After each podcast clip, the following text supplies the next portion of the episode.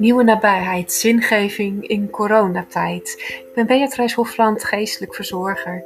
En ik neem je in twaalf episoden mee op een zoektocht naar zin in het verpleeghuis. Het is op de kop af bijna een jaar geleden dat de eerste besmetting met corona in Nederland werd vastgesteld. En in die tijd heeft zich groot en klein leed achter de deuren van het verpleeghuis afgespeeld.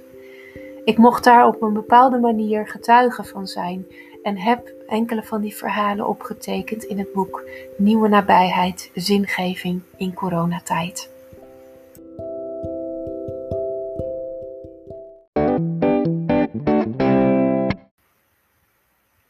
Zo wendbaar, zo weerbaar.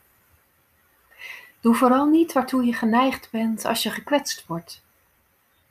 Hoezeer van waarde deze woorden bleken te zijn, konden we in februari nog niet vermoeden. Mark de Smet, palliatief arts in Vlaanderen, vertelt tijdens een masterclass in Roermond, terwijl het buiten stormt en we van corona nog nauwelijks weet hebben, hoe hij zijn medewerkers op de palliatieve unit altijd weer moed inspreekt. Het duurt even voor we erover uit zijn dat deze woorden ook echt als troost bedoeld zijn. Wijk niet af van je plan, je doel, je idealen, legt hij verder uit. Ga niet in het verweer, wees niet uit op wraak, houd vast aan waar je in gelooft. Nog altijd worstel ik hier wat mee. Is het niet juist de bedoeling dat we weerbaar, wendbaar zijn? Is flexibiliteit juist niet een waardig streven? En toen meldden ze zich massaal.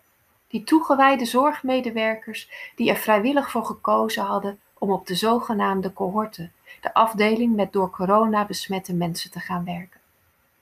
Als uit het niets ontstonden nieuwe teams en samenwerkingsverbanden, werden afdelingen vrijgemaakt en ingericht.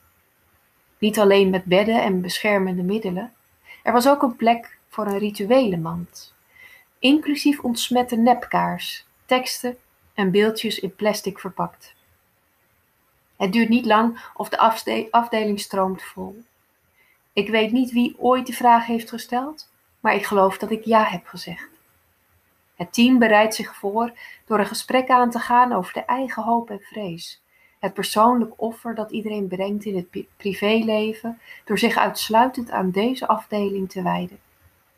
Bepakt en bezakt starten we, eigenlijk niet wetend waar we aan beginnen en hoe we zouden omgaan met de toestroom van mensen van wie de herstelmogelijkheden nog totaal onduidelijk waren.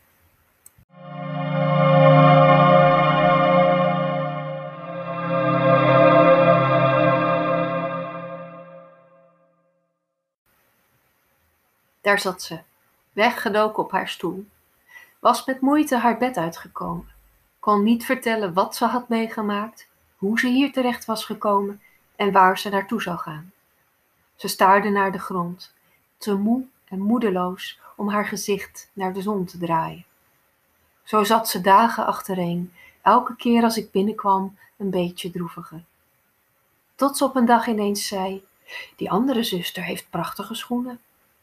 Ik staarde naar mijn speciaal voor deze afdeling aangeschafte verpleegsters witte sneakers, die zorgvuldig in een tasje in de sluis bewaard werden en die ik weken daarna ook met ritueel omgeven zou wegdoen. Oh ja? Welke kleur? Felroze. Ik geniet altijd zo van mooie schoenen, maar kan ze nu niet meer aan. Moet op die stomme pantoffels lopen.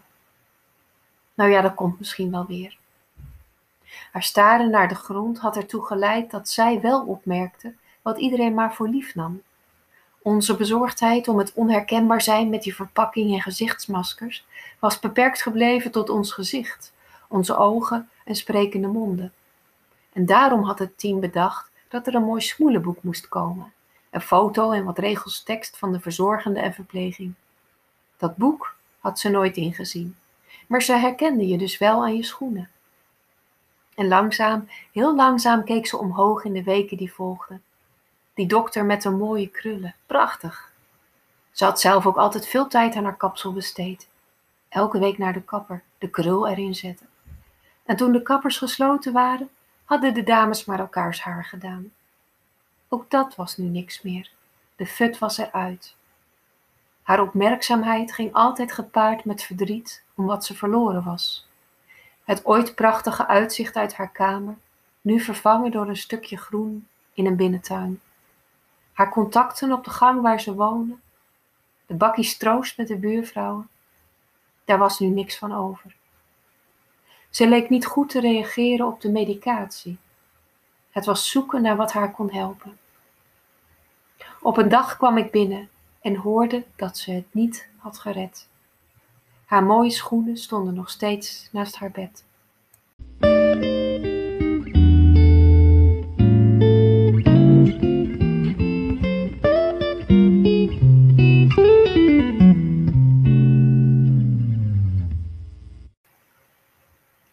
Gaandeweg kwamen de verhalen van elders. Er raakten ook medewerkers besmet. Ongeloof, verdriet, verontwaardiging. Maar de eerste en meest gestelde vraag, waar heb je het opgelopen, bleek helemaal niet de belangrijkste. Nou, zei een verzorgende die ik in de weken na haar besmetting sprak. Het kan wel in de supermarkt gebeurd zijn. Er is geen schuldige. Het virus is overal. Ik ben zo flexibel geweest om ja te zeggen tegen wat ik belangrijk vond, door juist op het cohort te gaan werken. En voel me niet gekwetst nu ik besmet blijkt te zijn. Ze hield vast aan waar ze in geloofde, onverminderd overtuigd van hoe goede zorg eruit moest zien en wat zij zelf daarin te bieden had. Vastberaden zo gauw als mogelijk weer terug te keren en voor haar mensen te zorgen. Zo wendbaar, zo weerbaar en tegelijk blijvend trouw aan de eigen idealen. Wat een levenslessen. Ik was er stil van.